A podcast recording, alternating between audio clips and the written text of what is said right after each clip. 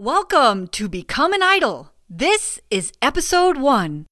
Learn how to transition from secondary school teaching to an instructional designer and online learning developer.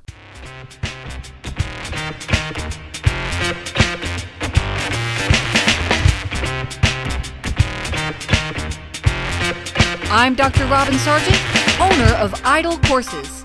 This is the place where newbies come to learn and veterans share their knowledge. In this episode, I'll be chatting with Maddie Rotrand about her experience transitioning from a secondary school teacher to an instructional designer and e learning developer. We'll be sharing tips for switching careers and landing your first job. We have with us today Maddie Rotrand, and funny enough, I actually met Maddie because I put a job posting up for um, Idol courses, and Maddie applied, and she said, "Hey, I might be the Swiss Army knife of instructional design that you're looking for," and she absolutely is that. She does e-learning. She can create amazing graphics. She does the instructional design part where she scripts and writes and does all the needs analysis. And I've actually invited Maddie on here today because Maddie, after our conversations, I found out that she actually transitioned from being a secondary school teacher to a instructional designer and even a freelance instructional designer. And we're going to get more into that today. But Maddie, would you tell us more about yourself and talk about uh, what your what you call your company and just anything that you want to share to give people some insight about who you are and and what you do? Um, sure thing. So, just as you mentioned, I used to be a teacher. Um, I have a background in education, so I had a bachelor's of education. Um, and I was teaching in classrooms for about seven years. Um, I went back to school and I got a master's in instructional design. And right out of my master's, I immediately jumped into freelance instructional design, e learning. Um, and quickly enough, I ended up building my own company, which is called Nifty Learning. And today I employ others. I also work a lot with my own clients. Uh, I do a lot of instructional design, um, e-learning courses, and I really am a Swiss Army knife because I'm doing totally different things for totally different industries, and it's always a lot of fun. And so now you said that you actually moved from right out of your master's program into doing freelance. And I'm sure that a lot of people in our audience would be surprised by that notion. You know, how did you just start going into freelance when all you had was a master's degree in instructional design and no specific experience to instructional design? Well, the way it worked for my program was that you had an internship option at the end of your degree. And so a lot of students, um, the university offered them a, a, like an opportunity they could choose from a whole bunch of different uh, partnerships that the university had. But there was also the opportunity if you wanted to secure your own internship and this could be remote it could be really they were flexible but very few students actually went that route. And so one thing that was a bit unique about me was that I always knew that I wanted to do freelance and I spent a lot of time kind of reaching out to people on LinkedIn, um, becoming familiar with the instructional design freelance community, uh, going on these kind of uh, in what is it coffee dates where I'm just learning about what people do, and so I actually took the time to build relationships before I finished my master's so that when it came time to look for that internship, I reached out to people who I had remotely kind of built relationships with. And I said, Hey, I'm looking for an internship. Do you have anything like do you know of any opportunities and i actually had somebody he said oh i know three kind of other freelance companies i'll reach out to them for you and out of the three two said no but one said yes i'm looking for an intern that would be really interesting and that's kind of what led me so i, I did the internship that was like 675 hours. And then from there, that, that client became my first client. And I went on to, through those relationships to get more clients. And that's how I got into freelance. Wow. So, and that, I mean, that's the thing, right? I mean, you said you talked about getting an internship during your master's program, but I think what we really want to focus on too is just what about people who maybe they're already a, a secondary school teacher, so they definitely already have a bachelor's. Do you think that it's required if they want to get into instructional design as a secondary instructor to go and get a master's? Is that, I mean, how did you make that decision and what are kind of like your current opinions about how that works? Well, I have to admit now that I'm in the industry, I, I do find that it gives me a lot of credibility having that master's. I don't know if from an actual like skill standpoint, if I actually suddenly learned all that much from the master's degree, to be honest. Like I did learn, you know, about ADDIE and things like, you know, some of the, the instructional models and so on. But when I actually think about the work that I do day to day, it, it was learned on the job. Uh, one thing that I really had an issue with in my master's was that I didn't learn any authoring tools. Like it wasn't actually taught. And so what I did is I went out and I paid out of pocket as a student. It was cheaper, but I actually taught myself how to use Storyline. Um, and I like I worked and created my own portfolio. I, I built stuff so that I could have it on the portfolio. And actually, I mentioned that that one company hired me. The reason that they did that was because they saw that I had taken initiative to like train myself. And I remember she said, actually, if you aren't going to put money into yourself, then why should I put money into you? And so that was, yeah, so that was a good move on my part. And to, so to answer your question, like, I don't think it's necessary, but I do think that it does give you some credibility in the industry. But there are ways, you know, if you are able to take the time to create things of your own that you can then show, then clients will be interested in working with you. Yeah, I actually have something similar that happened to me, which was uh, it was getting my first instructional design job, like a real one with the instructional design title. And one of the questions that uh, the hiring manager asked me on the phone, he said, "Oh, do you are you familiar with Storyline and Captivate?" And I said yes. And I all I had done really is like downloaded the free trials and made things with it. And um, so I said yes. And then he said, what about Lectora? And I had, I had never even heard of Lectora. And I said, oh, I actually, I don't know what that is. And, and he said, oh, it's not a big deal. It's just another e-learning authoring tool. And I said, oh, okay. Well, that night I went to find Lectora. I downloaded the free trial and then I made an e-learning sample course about what I learned about using Lectora. And I emailed him and showed him, uh, the file. And he actually said that that was exactly why he hired me and gave me a chance, even though I only had higher education experience. And it was because of, just like you said, the initiative to go and just figure it out. And that's a, a lot of what being an instructional designer is in general, I think. Yeah. For sorry to cut you off. I was going to say, yeah, especially in freelance, like in freelance, it's really just you going out and getting your own clients and, you know, making sure that you get the work done and managing your timelines, you know, and all the different projects you have going on. So if you don't have that type of personality, then I don't think freelance is the right route for you. Right. And so what about a teacher who says, look, I don't have time to go get a master's degree. Do you think that I still have a chance to um, make it into corporate instructional design? Well, I'd say if you have to have the time to at least, like if, let's say the work was offered to you, if you're too busy, then how would you do the work? So that's where I'm kind of having like a, a bit of a hard time getting my head around it. But at the same time, I think, yeah, if you don't have time to go back to school, there's still ways to improve your skills so that you're able to, you know, bid on something or offer your another skill set in a different industry. So I, I do think that it's an option, but then you there's still like for example we talked about storyline and like the free trial. So like you could take you know there's tons of demo courses. So at least you become familiar if you want to go into like authoring tools so that you, at least you know how to work with storyline. Um, there's also teachers do a lot of like lesson planning. So you know if you wanted to maybe leverage that skill and create some storyboards for example um, you know take pre-existing courses that you have and show how it would look as a storyboard for an e-learning that's that's a way to kind of like quickly create samples of work you already have right and that's actually something that we've talked about before maddie and, and that is that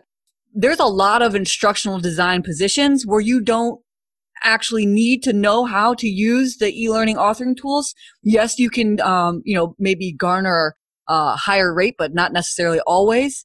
And you, you know, you have more opportunities for jobs in corporate if you can develop e-learning courses. But you and I were talking about how you know several instructional designers that just do the the writing, the needs analysis, they interview the SMEs, and they write storyboards.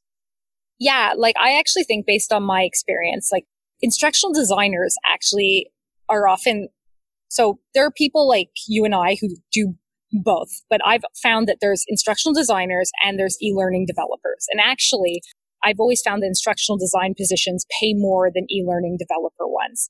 Um, I have found also that like if you can do both, that actually works better for like smaller clients who maybe have like a small budget and they just want to like hire one person to like take care of everything. Whereas like the larger corporate ones, actually, it's like they have no issue with, you know, having separate people doing different parts of the, the project. I have found though that I've worked with a lot of instructional designers who are not familiar actually with the, the authoring tools. And that can be, I mean, good and bad because on the one hand, okay, so they're specialized in instructional design and that's totally, totally fine. But on the downside, I have found that sometimes they make recommendations for things that like aren't even possible as an e-learning developer. Yes, I've seen that too. or yeah, or or there's really creative if you know like what type of interactions can be built in the authoring tool, then you're able to kind of think more creatively as opposed to like, oh, make these buttons.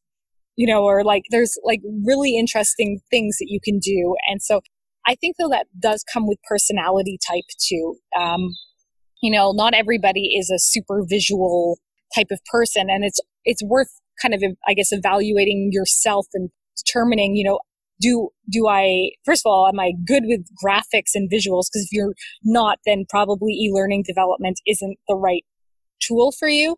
Um, yeah, exactly. I mean, there, I've worked with people who or have like programming backgrounds and then they do a lot of, yeah, they can work in storyline, but it's like, okay, so you're really good at all the triggers and so on, but then you aren't the, the course is just very dry and still not visual. And then on the flip side, you have people who are super visual, but it's like distractingly beautiful. It's not instructional anymore. So I think it's like really, there's, it's figuring out kind of what your, what you fit best for.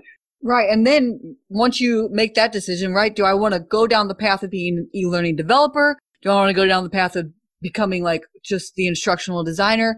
Or do I want to be an idol and do both? And, and once you make that decision to make a transition out of teaching, you think it's got to be formatting that resume in a way where it's skills that are transferable first and then finding ways to tailor your resume where it doesn't say things like, secondary school teacher, but instead you're talking about your experience as it relates and yeah. translates to instructional design and building that online portfolio, especially for corporate jobs. For sure. And I will say that like I've seen a lot of teaching material that's absolutely stunning. Like, you know, it could be like for grade two, but like the visual, like, the, you know, the amount of effort that's put it, like there are a lot of teachers whose backgrounds, like they could be graphic designers. So it's, you know, and it's about, can you then t- take that and maybe build it out in storyline? And there you go. Like you, you can show that you suddenly have this beautiful thing that you've built in storyline. So you can leverage your skills.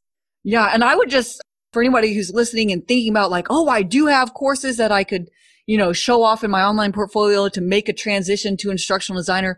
But I would still encourage you to not show secondary types of content, like secondary education yeah. content, because you want to move away from the hiring manager looking at you as just like a school teacher to an instructional designer. So anything that's actually relevant to the corporate space, whether that's like a software program or a soft skill like listening or something like that, um, that's really what you want to try to make. So even if you've made something already for secondary education, you'd be better off if you say, for instance, you did a workshop on professional development for other teachers.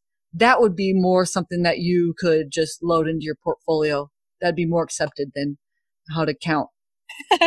yeah, actually, I wish I had taken your advice because my my very first storyline course. Well, I it wasn't so strictly secondary, but it was how to target safety issues in classrooms.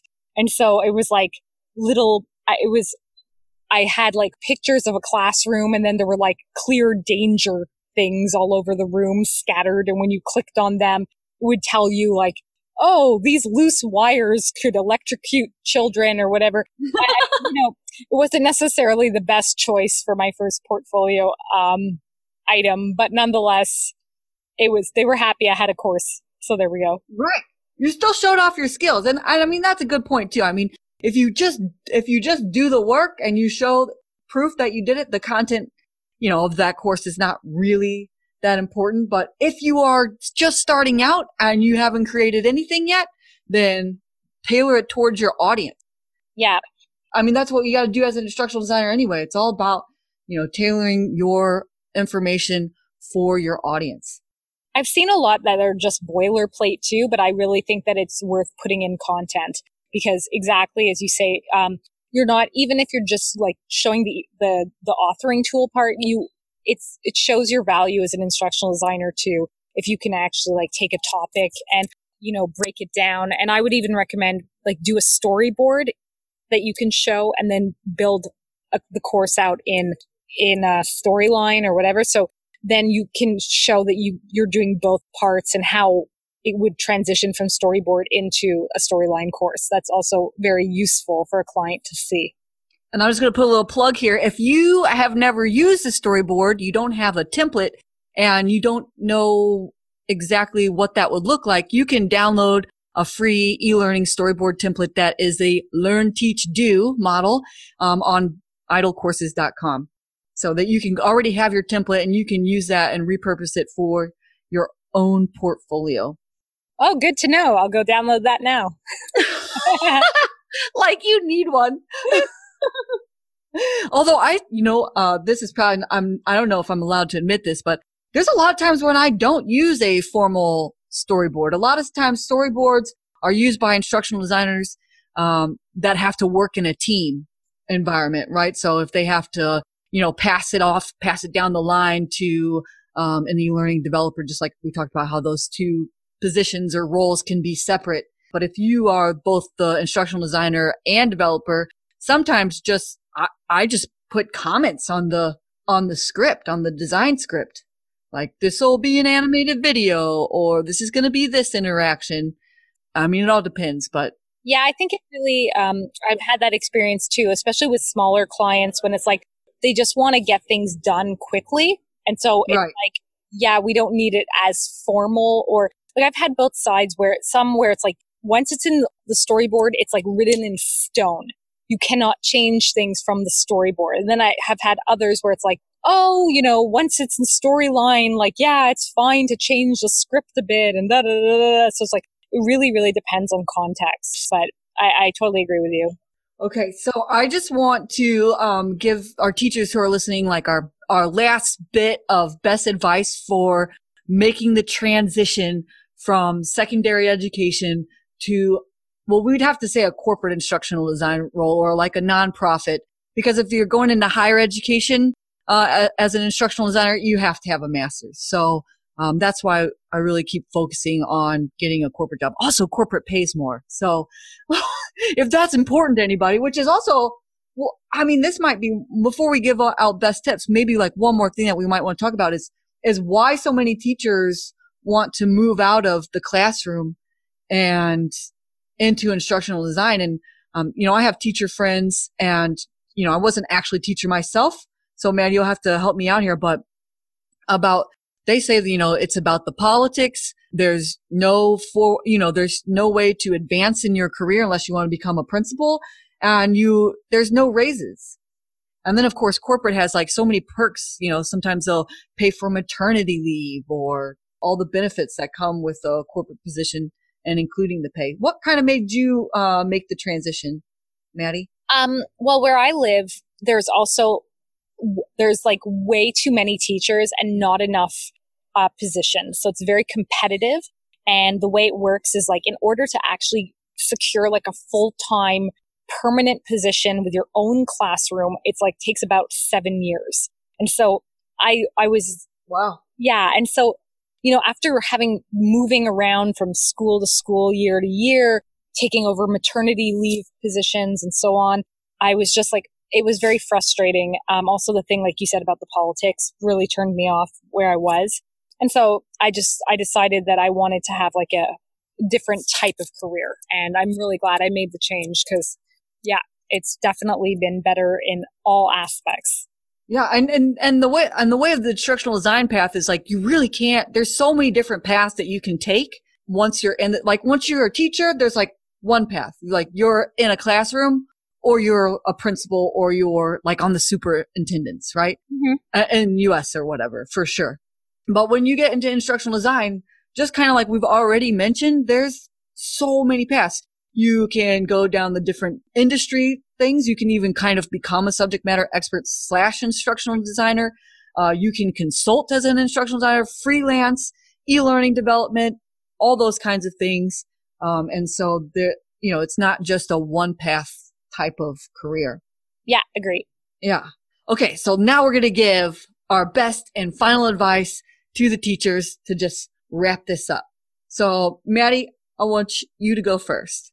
Well, I'm probably going to reiterate what I said earlier, but it's just that invest time and even money in yourself to get yourself attractive enough that people actually want to work with you. So even like myself, even though I didn't have any clients and no prospects, I still went and bought Storyline and taught it to myself. And that because I took the time and initiative to do that, people recognized that and it said a lot about my skills my personality. So I'd say you know, if you really want it, then go for it and people will see that. Yeah. And make sure that you tailor your resume, make it transferable skills at the top and try to get instructional design and those skills that are related because those keywords are important, especially when you go into those applicant tracking systems for recruiters or even whenever you submit your resume, that resume online, that resume is going into a database that is going to be looking for keywords and will actually be filtering out resumes that don't m- meet those keywords. So make sure that you get those in your resume. Update your LinkedIn, right? Get oh, instructional yeah. designer in your in your title. Say curriculum developer. Go to Google, find the keywords that are all related to instructional designer and put them all over your LinkedIn page. And then of course you need to have some kind of portfolio, just like Maddie was talking about, even if it's like just use the storyboard template, create some storyboards, do the trial for articulate storyline after you've created a storyboard and try to flesh out your storyboard if you want to do e-learning development. PowerPoints, job aids, anything analysis worksheets I think would also be relevant on a portfolio because it shows that you uh, can think like an instructional designer. And that's what employers want to see. And then, um, of course, the last piece of advice is to network people who know you are more likely and willing to take a chance on giving you your first opportunity as an instructional designer than just some random person that sees uh, educator or, or secondary school teacher on your resume. Yeah, I, will second that, Robin. I was about to say build relationships. I'm going to say that like 90% of my work now is comes from like word of mouth, like, or people who have worked with me, re, you know, like rehiring me. And my first opportunity equally was from somebody who I had, you know, spent time building a relationship with. And then they recommended me to someone they knew. So it wasn't just total randomness. That's wonderful. Maddie, thank you so much for joining me and sharing on the Become an Idol podcast. I hope that this helps. I know this is going to help teachers and I'm just so glad that I got to do this episode with you. Thanks for having me. Thank you so much for listening. You can find the show notes for this episode at idolcourses.com. If you like this podcast and you want to become an instructional designer and online learning developer, join me in the Idol Courses Academy where you'll learn to build all the assets you need to land your first job, early access to this podcast, tutorials for how to use e-learning authoring tools, templates for everything course building, and a friendly community to network with. Now, get out there and build transcendent courses.